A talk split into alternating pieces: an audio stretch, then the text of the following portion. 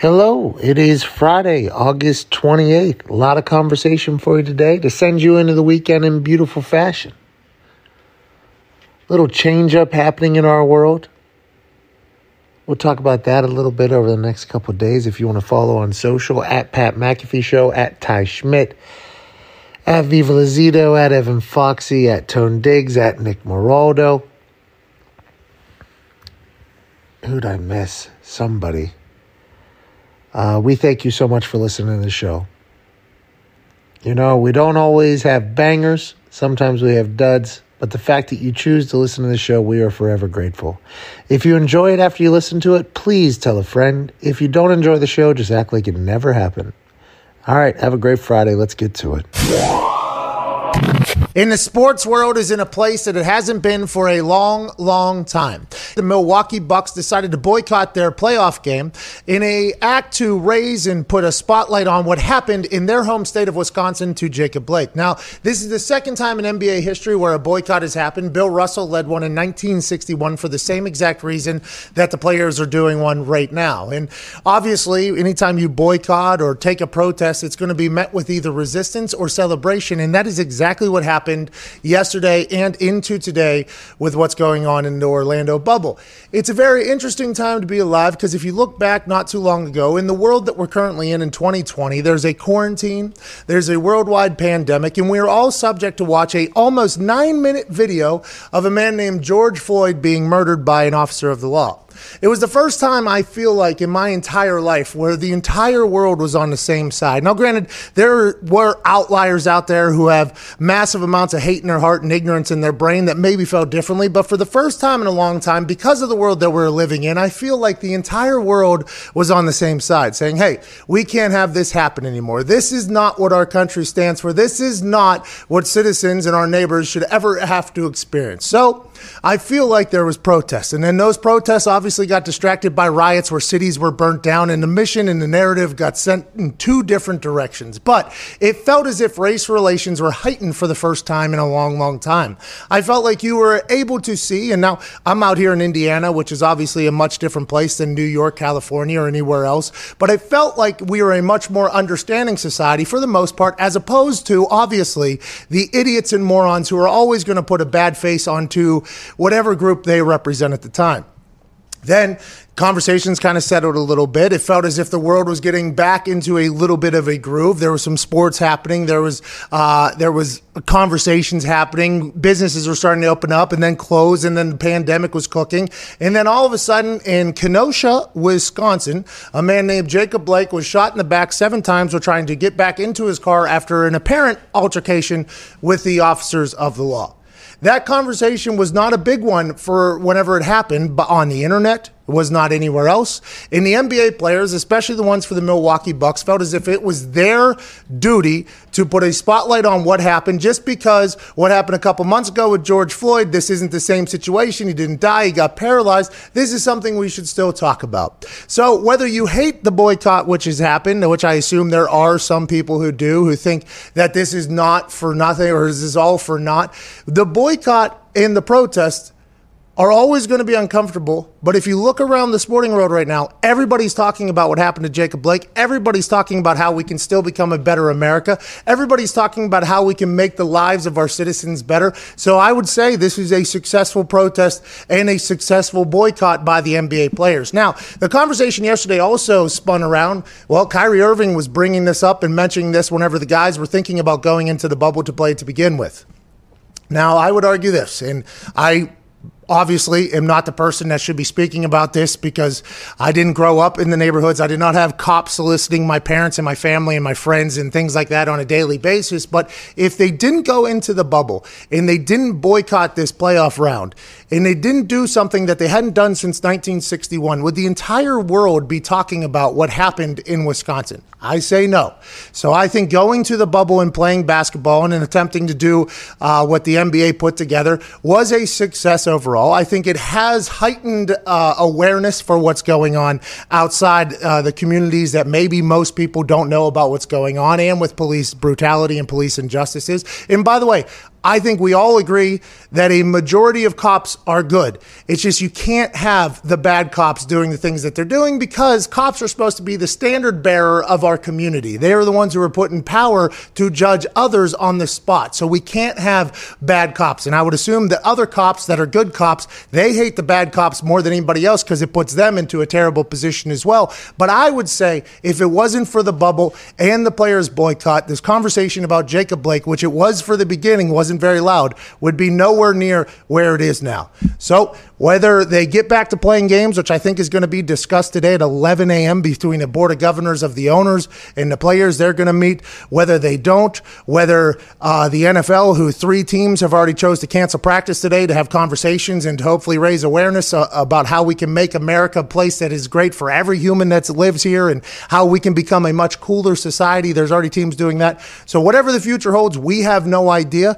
But I would say this was a successful protest because the entire world is talking about it. Today, joining us in the next couple minutes, Shams Charania, insider from The Athletic, who is down in the bubble, will give us the update. Darius Butler, good friend of the show. His dad was in the military and is in law enforcement currently, and obviously is a man who could speak about what has happened, what could happen, how can we change it, and his thoughts on the entire thing. And in the second hour, Ian Rapoport, NFL Networker insider, will join us on what's next for the NFL, because once you saw the NBA do what the NBA did, or once the Milwaukee Bucks did, decided to make the decision that they made, it was pretty obvious, if you know sports at all, like, okay, the rest of the NBA is definitely going to do it. And then the MLB, they saw, they're like, hey, we'll join you in this. The WNBA, the MLS, and now the NFL today, we're waking up, is making decisions. It feels like this is a unified front amongst athletes to say, hey, let's continue this conversation to be the best place that we could possibly be, because we can't take seeing another hashtag, another video, or anything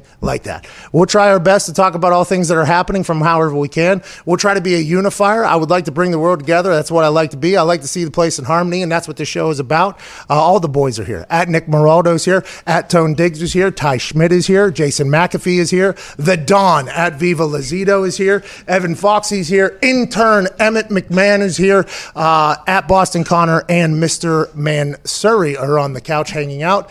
Joining us now is a man who is down in the bubble in Orlando, senior NBA insider for The Athletic, ladies and gentlemen, Shams Charania. Yeah, Shams! What's up, Pat? Doing all right? Shams, wild world, man. This is the second time in NBA history that a boycott has happened by the players to put a spotlight on an issue and to raise a conversation. And I just opened up saying this was a successful protest. The entire world is now talking about what happened with Jacob Blake in the world that it is for some of our citizens and the way they grew up. Down there in the bubble, I saw there was marching going on with refs at one point. What is the vibe in the field down there in the bubble, Shams? Yeah, I think last night was tense. You know, I think there's a lot of uncertainty about, you know, what's going to happen with the games. Obviously, moving forward, I think the season's been put in peril. But you're right, the refs were marching this morning, and I think it's just a show of solidarity with the players. But at the end of the day, people don't know where this is going to go today. There's a players' meeting here in an hour. The owners also have a call in about an hour, so. Where this goes, I think, will hopefully be determined over the next few hours. Shams, you were reporting last night a lot of breaking news, and as was the Woj. I mean, there was, I think at one point between the two of you, there was 70,000 retweets in just a couple. I mean, it was, last night was very active, obviously, in what's going on, because not only are we in unprecedented times in the world, but now we're in unprecedented times in sports, really, with all this attention and the potential for whatever. And then there was said that there was a meeting last night amongst all the teams, and it was tense, like you mentioned. And the Lakers and Clippers were the only teams that said they didn't want to continue to play. What does that mean? Can you elaborate on that? And is that what that 11 o'clock meeting that's happening today is all about? I think the 11 o'clock meeting is more of a follow-up, but at the meeting last night, basically the message was, is guys just trying to figure out where they want to take this, right? There were a lot of different opinions thrown around. There was a lot of questioning, some frustration toward the Bucks players for not, telling everyone, basically like blindsiding everyone. Like, why did you guys decide to boycott the game and not give everyone a heads up? At least we could have planned and we could have prepped. So that's where some of the confusion revolved around. But at the end of the day, they threw ideas around. It reminded me a lot of the Kyrie Irving call in June, where you had all these different opinions. It's going to be tough to get everyone on the same page. So that's what you saw. You saw a lot of differing opinions. And, you know, I was told the Lakers and Clippers were the two teams out of all the other teams. You know, they were the only two teams that voted to boycott the remainder of the season. LeBron James exited the meeting early. All the Lakers and Clippers players followed him. And so where this goes, again, we'll see. Those two teams were in the minority. They were the two teams out of, I think, 12 there that wanted not to play. So, you know, this could have been more of a message sent to the league, the remainder of teams that, you know, if LeBron James, you know, and his team and the Clippers, who were the two powerhouse teams of Western Conference, don't want to play, how will there be a season? Well, and it's very interesting because I saw some players, and these are all reports coming out about what players are thinking or saying because we're not in the meeting, obviously, so we're not 100% sure. Udonis Haslam there said that if LeBron's not playing, like, does it even matter? Great question there. If LeBron's not playing, what will the NBA do if it is just the Lakers and Clippers, and that vote continues here at 11 o'clock? But then there were some players that were like, hey, we sacrificed for the last 40 days to come down here to do this. There's 12 of us left. We have to finish this season, and they feel like – I feel from reading the reports that some players are going to view this as, hey, we have a massive platform right now. We have the ability to talk into action a lot of things. We should continue this. We've already sacrificed enough coming down here away from our families. We've been locked up. We're like a social experiment at this point. We're down in a bubble down here away from everybody. We have to finish. Was that the large majority of players that were thinking that? Is that kind of the way the conversations were going from what you've heard? Yeah, the majority of players wanted to play, but overall there was a lot of confusion. There was a lot of tense moments, and guys just trying to figure out, where are we going with this? Are we going to be a unified group? Andre Iguodala and Chris Paul really led this meeting, and Andre Iguodala's, you know, his message was, we need to be together. You know, if we're going to do something, we got to be unified. And when you have this many players in one room in one meeting, it's going to be brutally difficult to get any type of real unification because there are so many different opinions. So many different voices out there. At the end of the day, these players, you know, there's a lot at stake financially. That was also discussed. If they decide not to play, they're going to lose even more money. And so this will impact collective bargaining agreement talks, a potential lockout, just decade down the line of the NBA. That is the type of impact that sitting the rest of the season would have. Shams, there's been a lot of talk about the owners and the players just being disappointed in what the owners have done. Do you have any idea, have you heard anything inside the bubble, what exactly the players are looking for from the owners?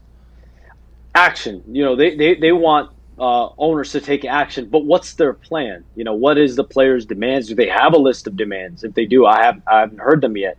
So I think putting a plan together, putting a list of demands together, that has yet to be done. But there was a clear desire by several players, including LeBron James, that, you know, we want to see owners step up and be more be more vocal, be more involved, take more of an initiative. But again, the NBA and the NBPA partnered and started a $300 million fund to empower Black youth. And so movements like that, the NBA has always been ahead of the curve in terms of social movement. And I think. You know, but you have these players like LeBron who are stressing that they want owners to be involved in an even more greater way. Is the ultimate goal of this for the conversations to be had that we're having right now? That is the ultimate goal of this entire thing, right? Like when the Milwaukee Bucks and George Hill and they decide after. By the way, there's a couple things that have happened within the Milwaukee Bucks with officers of the law that have gone poorly. So it's very personal for them was the tweet. But is the entire goal, obviously, for this conversation to happen that we're currently having and for it to be happening across the globe? No question. I mean, that is the only, you know, that is the one benefit that comes out of the gate. And the two teams sticking up and deciding not to play or voting not to play, that to me has more of a measure and an impact because those are two powerhouse teams in the NBA, the Lakers and the Clippers. They're the minority in this. Most of the other teams, they still want to play, but the fact that you have these two powerhouse teams, it's a stand. It sends a message to the rest of the league, the rest of the players. Patrick Beverley said a couple months ago, you know, if LeBron want to play, we're all playing. And that message still is true today. So it'll be interesting to see where this meeting goes and where the players go from here. If they don't play and they're not in the bubble and they don't have national TV press conferences available literally every single night, are they not thinking about potentially losing the platform that they currently have to potentially enforce more positive and more change than any? Like, that's my biggest question. It's like, because last night I saw a lot of people saying, like, Kyrie was right, Kyrie was right. I was like, okay, I understand Kyrie was right that something will continue to happen that's terrible that we should not have happen in our country, or police and brutality. I agree that part. But if they don't boycott a playoff game, the entire world isn't shut down. Last night, the entire internet was shut down. Now, granted, there's a hurricane that was supposed to rival Katrina coming in again. So, like, T's and P's to everybody down in Louisiana, Texas, everything like that. But other than that, the entire world was talking about what happened. If they're not in that bubble, they're not doing this. That is not the conversation right now. And if they leave, it's like, will that conversation just kind of disappear? Because I just don't know. I think it's counterintuitive to leave the platform you have if you want to enact change with a platform helping. I don't know. That feels very interesting to me. That's a great point, and that's what several players spoke up in the meeting about, you know, in terms of, you know, guys, I'm told at least one player spoke up and basically was like, listen, if we're going to leave here, what are we doing? What's our plan? Are we just going to go back home and sit around and do nothing about what's going on in the country? So these are all things that I don't feel the players still have a precise answer for. These are things that they want to express themselves. And last night was a lot of raw emotion. That's what I sensed as well. Is you had a lot of players in there very, very emotional, and very much wanting to make a stand. They want to create change. There's no question about it, Pat. The question is, how do you really go about that? What's your plan? Can you really control the uncontrollables? Like, if you really want to dedicate all your time and energy and resources into making change, you might need to step away from it for a decade, 2 decades. Like, how long will the real amount of change really take? Well, and it's interesting because this is bigger than sports. Obviously, I mean, everybody boycotted a game because of it, but sports are the avenue to potentially make the change that is bigger than sports. Ladies and gentlemen, insider from The Athletic, Shams Charania. Thank you, brother. Hey, Shams. I appreciate it. And, I enjoyed watching your flip on WWE, so congrats on that. I didn't think I was going to land. To watch. I didn't think I was going to land there. I'm flying through the air right now. This is not good. I appreciate you, Shams. We'll follow along with you Thanks, through guys. Today, through the developments. Okay. So sorry to interrupt, but I need to talk to you about something that's really awesome. Change is constant, but these days it feels like there's something new to grapple with every day. We may all be adjusting to this new normal, but it's still stressful. It's important to talk about it and seek support. The future is unknown, plain and simple, and if you've been struggling with the so-called new normal, it's not just you, but stress and anxiety don't have to rule your life. Talkspace Online Therapy is here to give you that support because we all understand that we could potentially need it right now. You can match with a licensed therapist from the convenience of your device. No matter where you are, reach out to your therapist 24/7 from phone or computer and you'll hear back 5 days a week. Luckily, Talkspace Online Therapy can match you with a licensed therapist all from the comfort of your phone or your computer. Receive support and accountability every day to talk through challenges and stay on track with whatever you're working hard for. If anything helps reduce stress and anxiety, it's talking it out. Talkspace has thousands and thousands of licensed therapists trained in over 40 specialties, including anxiety, depression, relationship issues, and more. If you have something specific you want to work on right now, they will find someone right for you. 1 month on Talkspace costs about the same amount as a single in-person therapy session, but with Talkspace, you can send unlimited messages to your therapist and they'll engage with you at least 5 days a week. That means you never have to wait to share what's on your mind. Talkspace therapists have experience treating depression, anxiety, substance abuse, trauma, relationship issues, food and eating, and much, much more. Talkspace is secure and private using the latest encryption technology to store client information. The bottom line is that we all need to talk sometimes, and Talkspace wants to give more the support we deserve. And very much at a price we can afford. As a listener of this podcast, you can get $100 off your first month on Talkspace. To match with your perfect therapist, go to Talkspace.com or download the app. Make sure to use the code McAfee to get $100 off your first month and show your support for the show. Well, you get it. They put that at the end there. You listening to the show is you showing your support for the show, but I think this is a very, very cool thing. I think this is a brilliant concept, good idea, and I don't think anybody should ever feel embarrassed to talk it out and become a better you, become the best you. with Talkspace. That's Talkspace.com. Code McAfee, get $100 off your first month. Why not give it a try? See if it works out. Back to the show. All right, let's pivot back to the task at hand and what the world is talking about. The NBA players boycotted playoff games yesterday for the first time since 1961 when Bill Russell did it for the exact same reason. Joining us now, good friend of the show, a man whose dad was in the military and in law enforcement. Can't wait to get his perspective on all this and what the mission and goal of it is in his eyes. Ladies and gentlemen, Darius Butler. Yeah, there it is. D-Bud. What's up, fellas? What's up, fellas? D-Bud, I let off the show. I don't know if you heard it. You follow the product, so you probably did. The entire thing, I think this is a successful protest because the entire world is talking about it right now. I feel like what happened yesterday in the NBA, which went into the WNBA, the MLB, and the MLS, I believe this would be considered a successful protest, a successful boycott, because the entire world is now talking about how we can make this place and this country better for every one of our citizens as much as possible.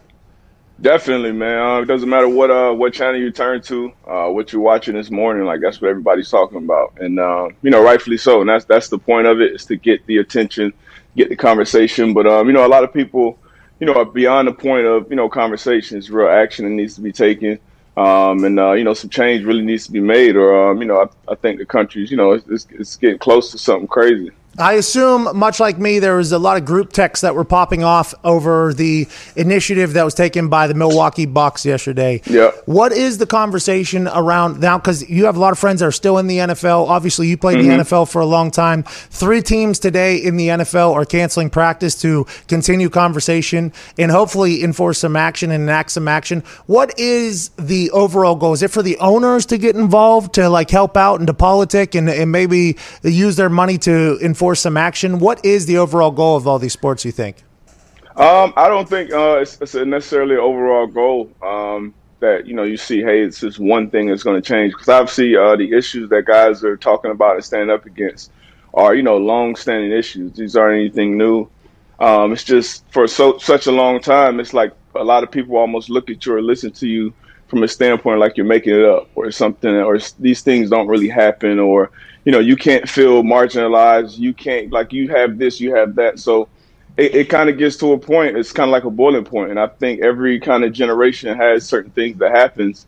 And we happen to be that generation that's kind of like, okay, you know, it's a certain amount of things that we'll take. But at some point we understand our power. And, you know, you got to flex it and stop the show at some point. And it is very much like, hey, we can't have this happen anymore. And you and I have talked about this on air and off air, the terrible almost 9-minute video that the world saw to George Floyd in the middle of being locked in their houses while a worldwide pandemic was happening, with the potential of murder hornets flying out of whatever. Yeah. So I think that was the first time, though, that a majority of humans, even the people who said like, oh, they didn't believe that it happened, even people that said like, oh, this is all a lie. I think for the first time in a long time, a majority of humans were all on the same page, right? And that is not. I think the George Floyd video was one that kind of put everybody on the same page. Then protests started happening, and you saw people from all races. You saw all ages. You saw everything coming together. And it wasn't just in one city. It was in like 50 cities. It felt like there was real change happening. And then the riots happened, and the mission and the message got kind of taken off course, as it always does. And then it kind of settled back down. Do you think the NBA players, because Breonna Taylor's police officer still not arrested. That's been a message that NBA players have said every single night, basically after every single game, they've mentioned it. And then whenever the Jacob Blake video comes out where he's getting shot in the back 7 times, leaves him paralyzed. Do you think that there was just a tipping point for the NBA players? Or do you think there was like, it just came to a point where it's like, all right, enough of this. We're done with it. We're in a bubble. We're locked away, and we are sick of this type of thing happening. What do you think was? I mean, that's been, it's kind of been the, I'll say the plight of the black athlete for a while, because it's just, and it's not just black athletes, but a big portion of us come from communities that, you know, you've seen things that are happening, right? You see the things that you see happen on TV, like that's real to you. That's either happened to you, you've had a personal experience, or you know someone who has. Same thing when you see, you know, people locked up for crazy crimes and things. Like that stuff is a lot more real to you. And as a player, you can almost be removed from that. You know, you go from high school and you go away to some college, and now you go to a pro league city, and now you're kind of removed from that. You aren't marginalized the same way. So it's like, okay, and then now 2020, you got brands, so people are aligned with certain brands. So it's like, damn, and it goes all the way back to Michael Jordan days. Like, hey, Republicans buy sneakers too. So it's always that tear, and even when Cap, when he first started in Illinois, a lot, every black man in the league understood what he was standing for, but a lot of us didn't kneel because of what we knew we would have to sacrifice. You know what I mean? And even in 2017, when you know, Trump made it, the call, and everybody knelt. Like, it's just always that tug. Like, do I mess up my, you know, what's my livelihood to stand for what's right, or do I stand for, like, where am I in that balance? And now guys are more empowered, I would say, than ever collectively that I've seen, to say, hey, even the guys that are kind of tethering, if LeBron James and Kawhi Leonard are saying something, it's easier to fall in line than everybody else because they know the league can't continue without those guys. So it's about protecting each other, standing up for what's right, and you know, really, really using your power and your platform to make some change. Hey, that was awesome. Hey, D-Boy, yeah, that was. I feel like I just learned a lot right there. Like I honestly, because I knew that whenever the kneeling started with Kaepernick 4 years ago today, by the way, Kaepernick did his first kneel, which is just incredibly perfectly timed for what we're having a conversation right now. I knew that a lot of guys in the locker room were feeling extraordinary amount of pressure from their neighborhoods, from their families, from where they come from. They're like, hey, why aren't you sticking up with what Colin? Why aren't you alongside Colin? Because we're dealing with this in our neighborhoods as well. This is something. We're your family. We grew up with you. And then you had a lot of guys that were like, well, Colin just got kicked out of the league. Like, what's better for my neighborhood and my family? Having a job or taking a stand and not having a job? It always feels like whenever you are going to make a decision to do something, there's always so many things you got to weigh. And it feels like right now everybody's on the same page more so than it's ever been in the past. Yeah, I feel like, you know, especially after George Floyd's murder, it kind of shifted everything. And I think now a lot of people are like, okay, you know, we weren't listening before, but now we see it. And that's, I guess, understandable. You can kind of be ignorant to a lot of things if that's not your walk. But when you keep seeing it, it's like, all right, like something like has to change. Something has to change now. And don't just, you know, be an ally or say something cool because it's okay now, because it's cool. It's safe. It's a safe space to say it or do it now. Like, even the kneeling thing now. Like, if everybody's kneeling and, oh, okay, we're going to kneel here and kneel there, like, now it's kind of – that's not the point of a protest. You know what I mean? Like, the point of a protest is to shake up the status quo.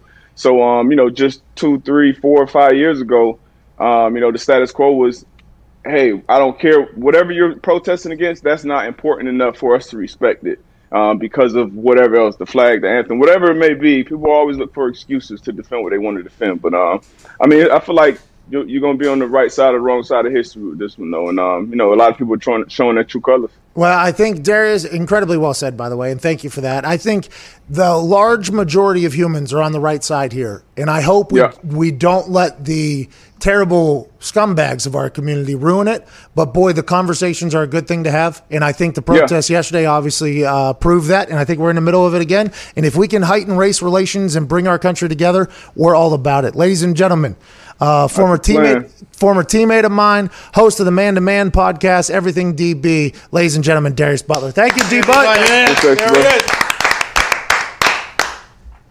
was good. Yeah. You know, like nobody will, if somebody's against everything that's going on, they'll never listen to what he just said right there. Like they will never, ever, because we live in a world right now where you have to dig your feet in as hard as you can on your stance, or you're a sellout or something like that, instead of being a world where maybe, you know, you can listen and be like, oh, okay, I understand what they're saying. Let's go ahead and try to fix that as much as possible so we can all get along and keep it moving. 39 minutes. This episode is brought to you by Fracture. Fracture turns your digital images into beautiful glass prints. That's right. They print your photos directly on glass, transforming your memories into handcrafted, frameless prints. My fiance just got one of these, a Fracture print of our dog. Let me tell you, the quality is unmatched. I mean, it looks just like him. The artistry, the glass it's on, it looks incredible. Got that thing sitting in my living room, and it is a great, great conversation piece. Fracture helps you focus on the moments that matter most by turning your favorite memories into beautiful glass prints. Fracture prints directly on durable glass with soft edges for soft handling. And the prints come in multiple sizes, no frame required. And each print comes with a 100% happiness guarantee. If for any reason you do not love your print, Fracture will make it right. Glass prints also make unique gifts for your friends and family that they'll never forget. I got a wedding coming up. I can't think of a better gift to give a new couple than one of these Fracture prints of them. Maybe on like a beach or like on the Empire State Building, you know, a nice vista behind them. Fracture prints look incredible, and you really need to see them to believe it.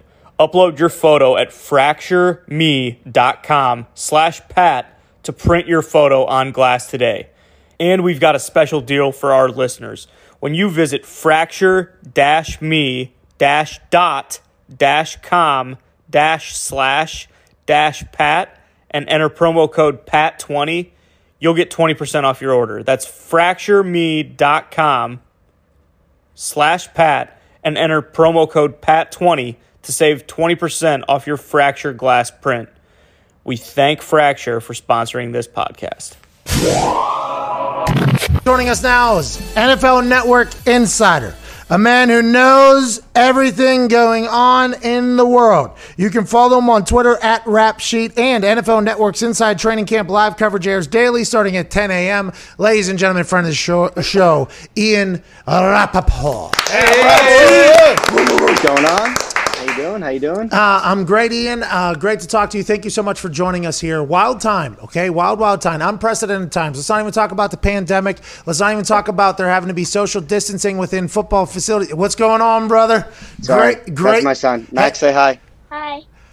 Bye. What's his name? Bye. What's his name, Max? Max. He's got incredible flow there. He's got good hair. Believe me. We spent 3 years in Alabama, and I would always be like, how do all those Alabama college kids have their hair like that? And then I made one. Well, hey, the Alabama swoosh was a big deal because Hoover High School was on. Two days. That Hoover High School thing. It captivated the world. That Southern draw and the hair flip was a big old deal back in the day. Tell Max we said hello. He's a good man, obviously. Hello. And I assume he'll read all those books behind you at some point in his life and be a very smart man. Let's talk about if people are still reading things when he becomes a little older, but yes. True. I mean, I started that trend 33 years ago, just not to read anything, and I'm happy old Max is going to jump on board there. Let's talk about the NFL. Wild time to be in the NFL. Obviously, quarantine, and then there's no OTAs, and then there's social distancing, and there's plexiglass in between lockers, and there's no media, there's Zoom calls. I mean, it's insane. And then now, a lot of NFL teams, 4 of them thus far, the Colts, Washington, the Jets, and Green Bay, have decided to postpone their practices today to put a spotlight on police brutality and social injustice. What are you hearing about those decisions? What are you hearing about what's going on in those buildings? And what does today look like for those teams? Yeah, I mean, certainly interesting times. The Bears are another team I heard that was going to practice this morning and then are not on the practice field. And I was told the players were planning to protest, so I would not expect them to practice today as well. Jags moved back their practice, I believe, 2 hours after having some intense discussions this morning about, you know, racial inequality and police brutality and all sorts of things that are way more important than football. You know, it's interesting. I think what's happening behind the scenes now is instead of practice time, teams are discussing what to actually do. And I know, you know, it was interesting to read the quote from Bruce Arians saying, you know, he has always thought since 1968 that protests don't work. Well, something works, right? Calling attention to it, making action works. And so I think that's what players are hoping to do is instead of just using the time to kind of explore, yes, like everyone is against, I shouldn't say everyone, unfortunately, but a lot of people are against police brutality and racial injustice, but what are we going to do, actually do? And so you've seen more teams than ever before set up situations where their stadiums are used as voting booths. Biggest voting booths in America. I mean, really having change, getting out in the community and trying to figure out a better way. I think that's what's going on inside facilities now. players have voices. We are way beyond the point where players should just get on the field and entertain us. Way beyond that, hopefully. So I think it's great what's happening, honestly. I agree with you. The players have a much larger voice now, and there's always going to be people that are like, well, politics shouldn't be in sports. It's like, well, politics came into sports a long time ago. I mean, that is just what happened, and with the way everything is now in the world, everything's politicized, so it's getting shoved in there, obviously. And I think it was a successful protest because we're having this discussion now. The world is having this discussion on how we can become a better society together, and I think heightened race relations are always something that could be good. Let's talk about Roger Goodell real quick. Roger Goodell, 4 years ago, when the Colin Kaepernick kneel started today, by the way, it happened today. I believe Roger Goodell didn't know what the ripple effect of it was going to be. Didn't take it as serious. I don't think the NFL took it as serious. It was kind of like something like that. Here we are now, 4 years later. And there was a video made by NFL Young Stars that asked Roger Goodell to do certain things. And then Roger Goodell goes on with Emmanuel Acho in uncomfortable conversations with a black man and talks about how he wishes he would have handled it differently. How much do you see Roger Goodell being involved in what's going on right now in the NFL?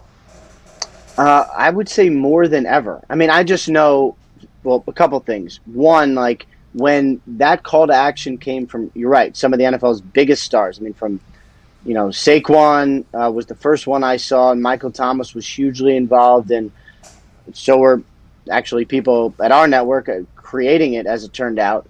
And they asked Roger Goodell, stand for Black Lives Matter and stand against police brutality and systemic racism, and he did it. He came out with a pretty heartfelt video later that night and did exactly what they asked for. And I was like, I was wondering which direction it would go from there, and what you've seen is... And what I know, like, there's been, inside the NFL and even at NFL Network as well, there's been a lot of Zoom calls and really in-depth, some intense discussions about the state of the world and racial inequality and diversity and all sorts of things. And Roger Goodell has been involved in all of those, like, very hands-on. And he does the Emmanuel Acho show and admits that, kind of what we knew at the time. But I'm still, interested to hear an NFL's top executives say it, which was that they didn't understand it at the time, didn't take it seriously enough, didn't understand the ramifications. I think the NFL is using your voice for change is now being embraced in a way that I never could have imagined. My personal views don't really matter, like certainly not like the views of a lot of these players with a huge platform, but it like warms my heart to see people take this so seriously and say, like, yes, these athletes are not just here to entertain us anymore. When they have something to say, we should listen. And I appreciate the direction that the NFL has taken this. I really do. I did not expect it from Roger Goodell either. I think just like you were surprised, I was very surprised as well, because, Roger Goodell has to answer to 30 billionaires, 31 owners. No offense to Mr. Davis out there in Vegas. But it is alleged that he does not have $1 billion. So I was very intrigued to see how that worked. But I think that's good, by the way, because you see Adam Silver and the league get along. Now, granted, we'll find out if that continues after whatever happens today in the conversation. I think the Adam... Very interesting. Very interesting. Hey, Ian. Very interesting what's going to happen today, because Adam Silver, the executives of the NBA and the NBA players, it feels like more than any other league have always been on the same page. Always. It feels like they understand, the executives understand, like, we need the players, and the players are like, hey, this is what we need to make happen. So now today is going to be a tipping point potentially, but now Roger Goodell potentially being on the same page with the player. I'm excited to see how it all works out. Let's assume that something awesome comes from this. The NBA puts their money where their mouth is, makes something happen. The NFL does the same thing. And let's assume that the NFL season will go on now. Do you mind talking about some of the NFL regulations and guidelines that are happening in these stadiums around the country right now? Yeah, I mean, right. Let's assume that things are going kind of as they should. I mean, it is, I would say, this is all kind of interrelated, right? So the NFL and the NFLPA, maybe in part because they have a 10-year CBA that they struck earlier this offseason, are literally on the same page like they have never been since I've been covering this. So instead of fighting each other like the Players Association and baseball did and MLB did, they worked together for some intense, strict guidelines for coronavirus. And I believe there are now, I think this is the latest, three players on the COVID-19 reserve list. Literally 3 of 2,600. That is insane. Everyday testing. They've continued it. We'll see if it continues through the regular season, but as tests get cheaper and more available, certainly I could see everyday testing continuing. The regulations for stadiums are strict. Teams spent a lot of money and a lot of resources to completely redo everything they did inside their stadium to get players to exist there while socially distancing. It has been such an incredible collective effort, and I'm a big college football fan also, and I wish college football was like this, but they are clearly not. The NFL and the NFLPA have worked together to basically put us in a position where the season could literally happen, which I still can't believe. Yeah, me neither. And it's going to take a lot of people to buy in. I mean, it already has taken enough people to buy in, because whenever we saw that Seattle Seahawks guy, undrafted rookie, try to sneak a lady in, there was always automatically the assumption, like, yep, that's going to happen, that's going to happen. And then it was like... Well, and I would say this. The season's going to start on time, and it's going to be good. The only worry I have, like, you know, if the Ravens are 11-0, I would trust their players are going to do the right thing, not go out and be reckless, you know, be good. What if a team is 2-6 and their coach is about to get fired?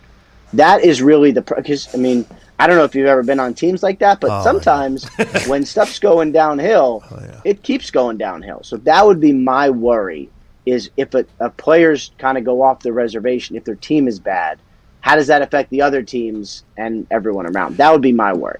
What is the plan? Will they postpone games? Will they delay games? Because I, as an insider, no big deal. I've been in the insider game a couple of times. I've dipped my toes into the insider water. It's not a fun place to be. I don't know how you live in there. You have. It's very annoying. You should just text me your scoop instead of posting yourself. But go ahead. That's what I'll do. I'll do that now, because it's a lot of pressure to go ahead and release some information, because you're going to have people that hate you immediately. And if you're wrong, oh my, you're going to get buried by the other insiders. I mean, it's not good, but we had a little piece of information that told us that the hotels that the NFL rent down in Tampa Bay for the Super Bowl, they extended those rentals or right for first refusal for an extra month after the Super Bowl happens. Is this something you have heard? And why would they do that? Is this normal? What would be the plan? And obviously, in my head, it's like, oh, if they're thinking about delaying or postponing, if that happens in the middle of the season, do they have a plan for all that?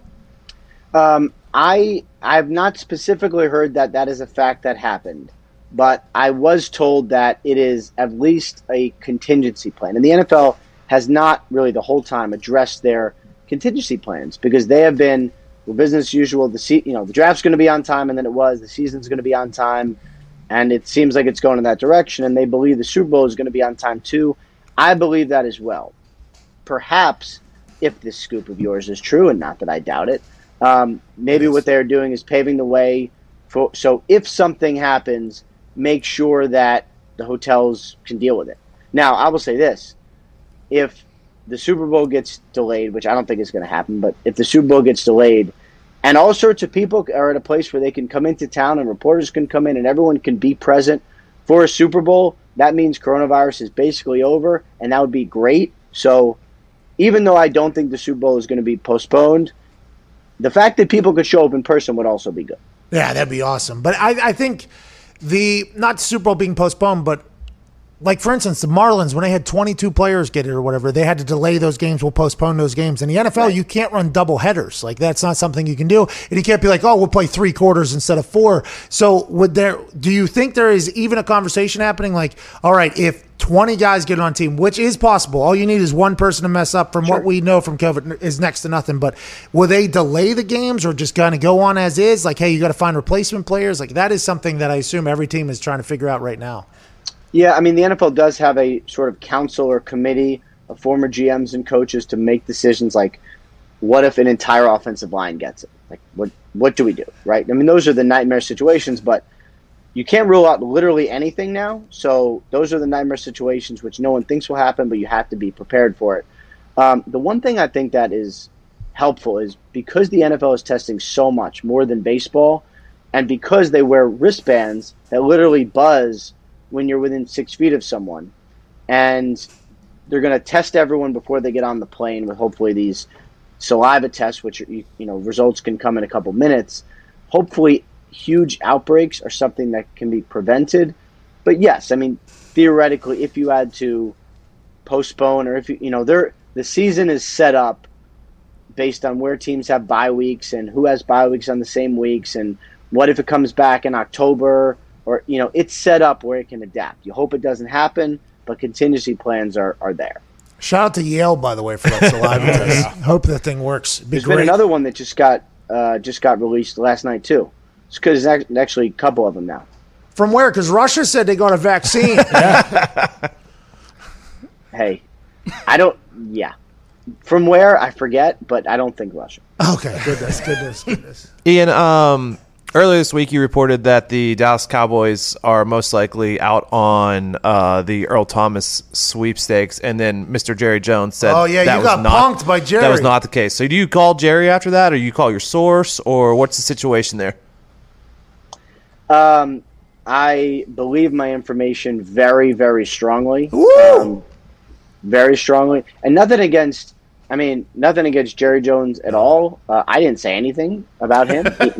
He may have said something about me. I heard that on the radio. But that's okay. I mean, one of the things with, as you know, being an insider, Pat, is, you know, when you put something out there, you have to be ready for it to come from all sides. He has been a free agent for 4 days. The Cowboys have not made an offer yet. Could Jerry Jones theoretically do anything he wants? I guess my understanding, talking to literally everyone in this situation, was that they do not plan on making an offer. And there's going to be other teams that are interested, but I was told do not expect the Cowboys to be interested. So that is where it stands. That is what I was told. Jerry Jones also said later in the interview that Earl Thomas was not coming on right now. Not right now was what he said, which sort of supports what I said. So anyway, that was kind of strange. I didn't need to call anyone else because I believe my info. But my phone did blow up a little bit, I'll tell you that. Oh, yeah, anytime you get a shout-out from Jerry Jones, who does not get cramps when writing checks in his hands. You almost gave us your source there, by the way. You said, from talking to... And then I thought we were going to get your exact source, and he said everybody that knows the situation, basically. So that means multiple. I would say multiple sources. Okay, so what are you hearing about Earl Thomas? And if you're talking to Earl Thomas's team, what are his expectations? Does he want to play somewhere? Is he trying to get signed somewhere? Is he trying to find the right scheme? Because Baltimore allegedly wasn't the scheme that he wants. Does he want a winning culture? Does he know he's going to take less money? Like, what is the entire mindset of Earl, you think? Yeah, I mean, clearly wants to be on a winning team, wants to be on a great organization, and he's been in two great organizations. I mean, Seattle and Baltimore, you know, top-notch. A familiar scheme would help to avoid some of the issues that he dealt with last year. The weird thing is the money is a weird thing, right? Because let's say he just got cut and he was guaranteed $10 million. No one's going to pay him more than $10 million, so that money's offset. So basically, someone would sign him for the minimum, and then Baltimore would pay the rest, the other $9 million. And that would be it. So it would be almost no negotiation. He would just make the minimum and sign somewhere great. We do not know if that money is guaranteed because Baltimore's contesting. He's filing a grievance. They're fighting. So, like, what actually is the salary? And the answer is I have no idea. So that actually makes it really complicated. But we're not going to find out till probably next offseason. So teams are going to have to negotiate with him not knowing whether or not the $10 million is offset or not. It makes it hard. He's going to the Patriots, huh? They're going to pay him nothing. Cam Newton approach? Yeah, that's sad. I mean, I've not specifically heard the Patriots are in the mix. Who have you heard? But with the Patriots, that could literally be anything. Who have you heard, Ian? I've heard some teams. Oh, come on. Who have you heard? Any big shocking teams that's like, oh, wow, that would be – cause quite a wave. Would anything shock you at this point? The world is on fire. Nothing would shock you. Just one of the teams that you've heard. Maybe two of the teams that you've heard. Come on. Did he say Chiefs? Chiefs would be fun. Chiefs. Is that going to happen? Chiefs. Is it? All right, we'll just start doing it. All right, Pittsburgh Steelers. They said they want him? I do not think. Honestly, I'm not going to. Here's the thing, seriously. If he's making the minimum, which is possible, he could literally sign with anyone. That's what makes it so fun. All right. Now I got to check my text and make sure he didn't cause me to miss some Earl Thomas scoop after this. Oh, yeah. And by the way, the last time you were on, you broke some massive news literally 6 minutes after leaving our show, which I will pay attention to @Rapsheet on Twitter. The man's always breaking news. NFL Network Insider and Daily Training Camp. NFL Network's Training Camp Daily. Is that the title? Live. 10 a.m. every day. A lot of good clips. I assume it's on in the office now. We watch it all day. It's on out there. And you do great work. Ladies and gentlemen, Ian Rapoport. Yeah, Rapsy. Yeah. Thank you, Ian. Tell Max we said hello, will you please? Tell Max we said great appearance there. His hair did well. Well, dude, take care. All right, see ya. So a lot's unfolded. The Bears are postponing. I assume that a lot of the NFL teams would take the route of the Colts, Washington, Jets, Packers, now the Bears. They said another team delayed. I would assume there's going to be a lot of that's going to happen in the sports world today. There's going to be a reset. Let's have a conversation. How can we change and continue this conversation to make our place a better, our country a better place? All right, let's go. Everyone knows about the risks of driving drunk. You could get in a crash. People could get hurt or killed. But let's take a moment to look at some surprising statistics. Almost 29 people in the United States die every day in alcohol-impaired vehicle crashes. That's one person every 50 minutes. Even though drunk driving fatalities have fallen by a third in the last 3 decades, drunk driving crashes still claim more than 10,000 lives each year. Drunk driving can have a big impact on your wallet, too. You could get arrested and incur huge legal expenses. You could possibly even lose your job. So what can you do to prevent drunk driving? Plan a safe ride home before you start drinking, designate a sober driver, or call a taxi or an Uber. If someone you know has been drinking, take their keys and arrange for them to get a sober ride home. We all know the consequences of driving drunk, but one thing's for sure, you're wrong if you think it's no big deal. Drive sober or get pulled over. This is paid for by NHTSA.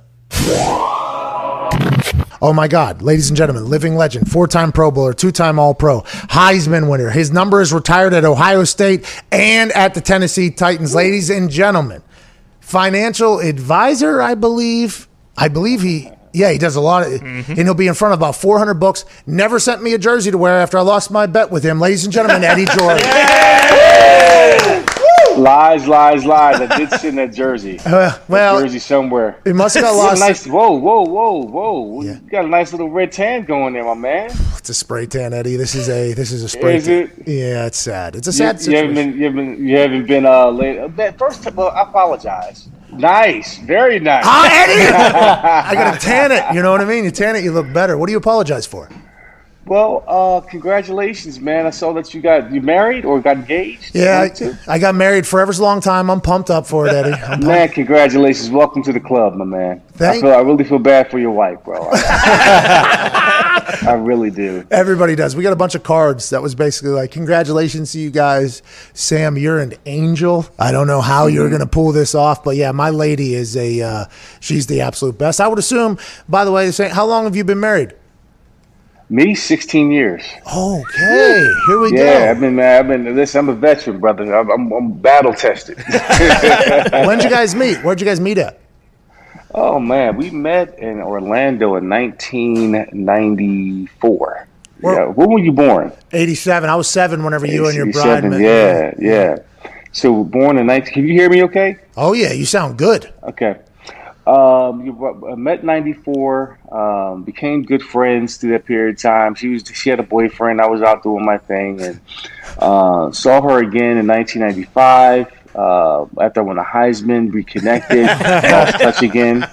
Yeah. And then saw her again at the NBA All-Star Game in New York City, 1997. She was in a fashion show. And long story short, we never stopped talking after we met at the bar. At the bar we said, hey, we're meeting each other so often. We feel like we're connected. We feel like we're soulmates. And it's been that way ever since, man. So 23 years actually together, 16 married. So it's been great. That's unbelievable. I mean, congratulations. My lady and I are hoping to do the same. We met at a bar one night when I asked her for 100 shots of tequila. So pretty similar, situation. Let's talk about some sports here, Eddie. You're a legend in the football world, both college and in the NFL. And let's talk about, do you want to talk about Ohio State first or you want to talk about the NFL first? Listen, brother, wherever your heart wants to lead me, let's do it. Doesn't matter. Okay, so let's talk about Ohio State then. North Dakota State just announced that they're going to have a one-off game against Central Arkansas to showcase Trey Lance, which is quarterback, who's an absolute superstar. Everybody knows Justin Fields was going to be a Heisman contender this year. He was a Heisman contender last year. A lot of people who know things about quarterbacks say, that's actually the guy. This is going to be the guy, I think, in 10 years that people are going to say was the best quarterback out of this draft instead of Trevor Lawrence. If you're these guys at Ohio State, like Justin Fields, and you see that your schedule has been pushed to spring, what is your mindset? Are you immediately starting to train for the NFL? Absolutely. Yeah, you have to, right? I mean, listen, I think you're training for the NFL at Ohio State's practices. I mean, that's what he's doing. He's preparing for the next level. Whether this was a pandemic year or without that, he was preparing for that. He has just a coach and Day to help him do that. You know, Day has an NFL background and all that good stuff. So, yeah, he's definitely preparing for the NFL as we speak. Now, the question is will he play a college football game? I don't think so. I think it's smart that he just prepare for the draft to think about playing in the spring. At this point in time is kind of foolish because you don't want to take on that pounding and then have a small. You don't know what life is going to be like in the springtime, around the draft, around when they're doing all the physicals and the combine stuff. So you got to get ready for the next level, and I think he's just going to do that. That's my personal opinion. That's what I would do if I was a guy that was projected to go in the top 5 or top 10. Or even in the first round, first two rounds. That's what I prepare for. I agree. And Eddie, what pick were you? You were obviously early in the draft. Yeah, I was picked 14th. I was projected to go 7th. Went 14th. I was pissed off because I went 14th overall. Yeah. Well, I was projected to go like 150. I went 222, and I was upset as well. But I at 222. Even if I was a senior, I'm not sure I'm going through that spring. Like, granted, punter, I could probably do it. Kicker, I could probably do it. But if I'm playing a position and I know that, A, they have film of me already, and I'm going to get workouts because I think there's going to be a lot more workouts with NFL teams now for colleges because of the situation not being able to see it. It'd be hard for me not to be like, hey, I'm not going to play this spring whenever the draft is right there. So I think that is the smart move.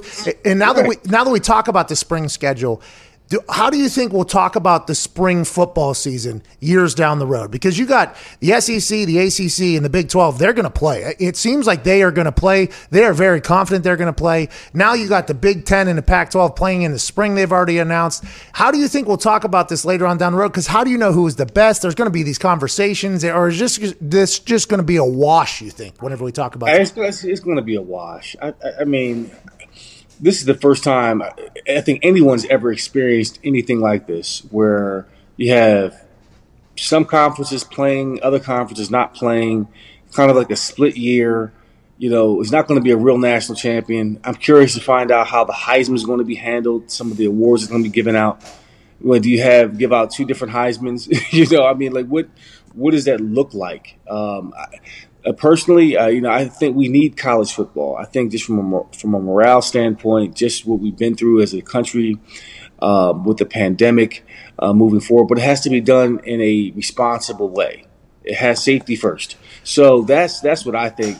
But overall, you know, when you look at the football season, it'll be something to watch on television. It'll be entertaining, but in terms of it being like with College Game Day and the game of the week, and you have all the teams on slate, you have a full schedule, you're not going to get the full jolt of the college football season. It's going to be something like we're watching, okay, this is just like a glorified preseason game, where in the end may not mean anything. So I'll take anything at this point in time, but I don't think it's going to be the same weight that we all come to love about college football. How did you feel about some of the Big Ten schools that wanted to play? And there was this conversation, and I don't know if we started it. I kind of feel terrible if we did, and then people had to answer it. But I assume we thought, like a lot of other people, when the SEC and the ACC and the Big 12 were like, hey, we're going to play. In the Big Ten and the Pac-12 were like, well, we're not going to play. But then there was a lot of coaches that came out and athletic directors that even came out and were like, we're going to try to exhaust every opportunity to play this fall. I thought there was a chance like, okay, Ohio State coming down in the FCC for this fall. We got this going on. And then that got shot down very quickly by the powers that be because the amount of money that they think they would lose. Did you think about that potentially being an option, or did you know that the money would get in the way of all of that? I think the money and the big L word, liability, comes into play. Okay. You know, yeah. A lot of universities can get sued if a kid comes down, let's say, hypothetically, with COVID. They didn't sign off the waiver or, you know, I think that comes into play as well. And I think in terms of the whole conference, they didn't want to go down that road. I think they figured it would be safer just to cancel the season altogether than to go ahead and move forward.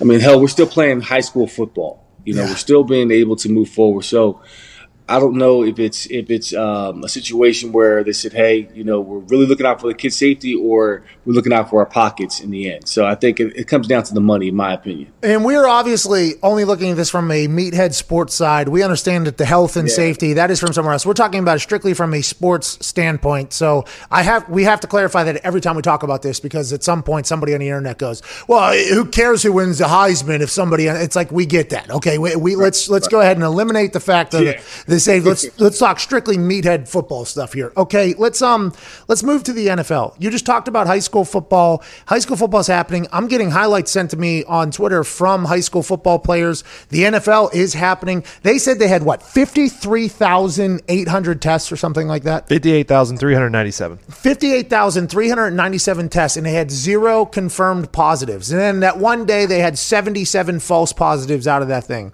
If you were an NFL player, how hard do you think it would be to be able to keep yourself self-quarantined throughout an entire NFL season? They're having massive success right now, and I'm very pumped up about it, and I hope the energy is contagious and it continues. But this is going to be tough, I think. This is going to be very, very difficult, Eddie. Well, it is going to be difficult, but if they follow the protocols and if you have things set up to where you have loved ones that are tested prior to them seeing you, I think that's a valuable option. But the NFL has done a masterful job of managing this. The protocols have been in place. Much like the NBA, they've done a great job, and it's been very successful what they've done in Orlando, very entertaining to watch. And we're not hearing any cases. But if everyone has the discipline to avoid large crowds, avoid parties, stay safe, and really think about others, not be selfish in this matter, we can have a wonderful season. And I think we'll begin to see as we move along, hopefully we can get fans back in the stands in some capacity. Maybe it's not full, but for some teams like Indianapolis, they're not going to have a packed stadium anyway. So they're used to having following quarantine rules. So that some is already built in for some teams. Yeah, the tarps you're saying, down in Tennessee. That's what you're talking about. Did the Tennessee Titans, when you were there, did you have any contract disputes with them? I forget if we talked about that. Was there any contract? Yeah. Toward the end, it got kind of ugly. You know, they wanted me to take a pay cut, willing to take a pay cut. I said, well, you know, how deep of a pay cut? I mean, that just depends. I mean, so the fact of the matter is it didn't end well. I went to Dallas for 1 year and played with the star on the helmet and under Bill Parcells. It didn't end very well for me at all. Well, I mean, that's on me for bringing that up. What I'm talking about is next offseason, there's 11 premier running backs that are hitting the market. Every running back that you basically can think of right now off the top of your head that's like, oh, that guy's a great running back, he's going to be a free agent next offseason. So it's going to be very much like the quarterback carousel that happened this past offseason. There were some big-name free agents. Dalvin Cook was in the middle of contract negotiations. They said they're going to cut it off. He was potentially, there was a chance he wasn't going to work out or anything like that. And then aside from the running back situation, you look at what Melvin Ingram's doing, where he's doing a hold in, where he's going because the CBA says they can't find him if he's at practice, but he's not practicing. Whenever guys hold out for their business sense, I think the locker room is like, hey, that guy's got to take care of his business. If he's going to get his money, he's going to get his money. This whole hold in thing where they show up but they don't do anything, I think that is a very, very interesting. That's a very interesting, dynamic. Yeah, I think he tries to save face by being there, but also saying I need a long-term contract. And given where the running back position is and the optics on the position and the market on the position, they don't have any leverage. Yeah. Derrick Henry got a deal that he felt comfortable signing, unless you were McCaffrey. you know, they figured out a wonderful deal for him to sign to get the maximum dollars. So the market for the running backs aren't necessarily isn't a robust one, and nor do you really have the leverage because they're looked upon as a guy that's a dime a dozen. 10 free agent running backs they're going to hit the market, and I guarantee you, it's going to be a organizational friendly deal if they go back to the organization.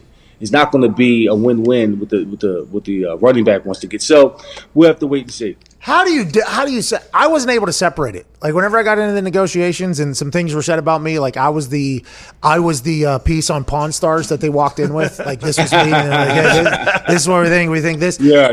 I wasn't able to handle it. I got like when somebody said about me, I'm like, man, you don't even know. Like who are you to talk? Like it's hard to separate. That entire. You gotta listen, in business, you got to take your emotions out of it. Oh. You're talking about a 27, 26-year-old kid.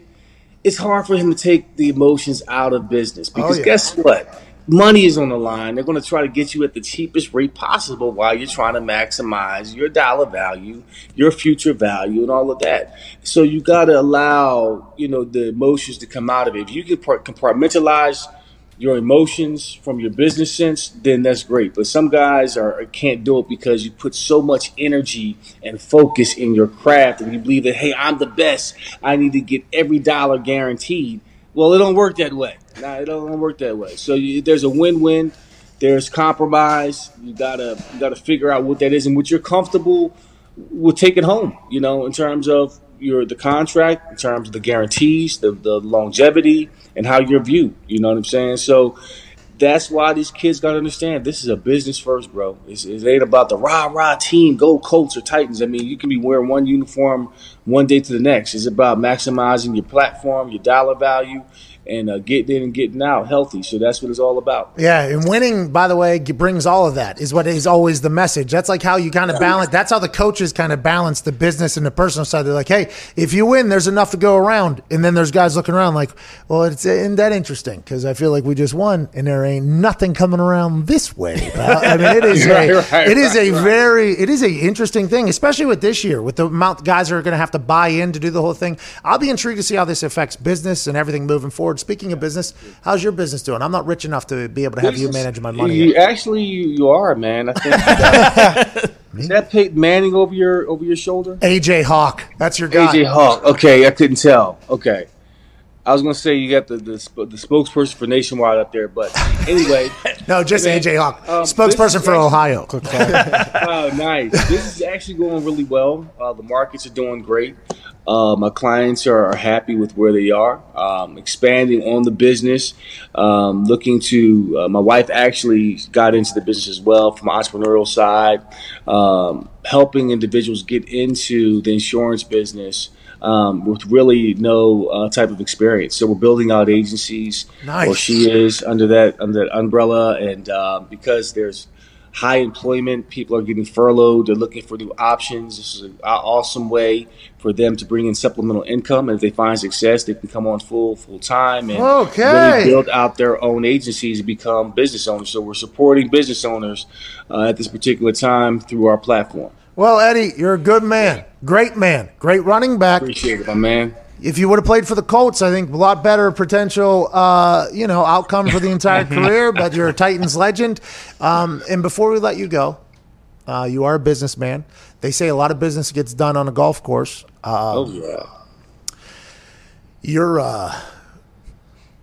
golf game was called into question out there at Lake Tahoe on numerous times. What happened? Was that a bad weekend? Was that a bad round? Or is that the normal? You know what? It was just an all-around bad experience. I had a wonderful time. Good people. And my first time playing out there, and a couple things I've learned. I didn't bring a caddy with me. I thought I can go play country club golf out there with my buddies, and you know, I'm thinking, okay, there'll be some leniency here, right? You know, there'll be a breakfast ball. I hit my first tee shot 50 yards into the woods. They're like, well, you have to go find it and play that. I can't just drop. Like, if you do, it's a penalty. Like, Man, that's what I realized. I'm playing golf. I played golf for the first time in my life and got my ass handed to me. But that's why I have on my attire right now is I'm getting ready for Tahoe to come back and beat Charles Barkley. Yeah, there it is. Well, we hope you do that. We can't thank you enough for joining us. Every conversation, I feel like I learned something. Ladies and gentlemen, absolute football legend and financial guru, ladies and gentlemen, Eddie George. Thank you. Eddie! All right. That's the show. Wild week, obviously, in sports. I think we'll be better on the other side of it all. We'll grow. We'll learn. Hopefully, we'll understand each other all a little bit better. That's what it's all about. Have a great weekend. We'll talk to you next week. This has been the Pat McAfee Show 2.0. From all of us to all of you, thank you. You're the greatest. Ty Schmidt, please play some independent music.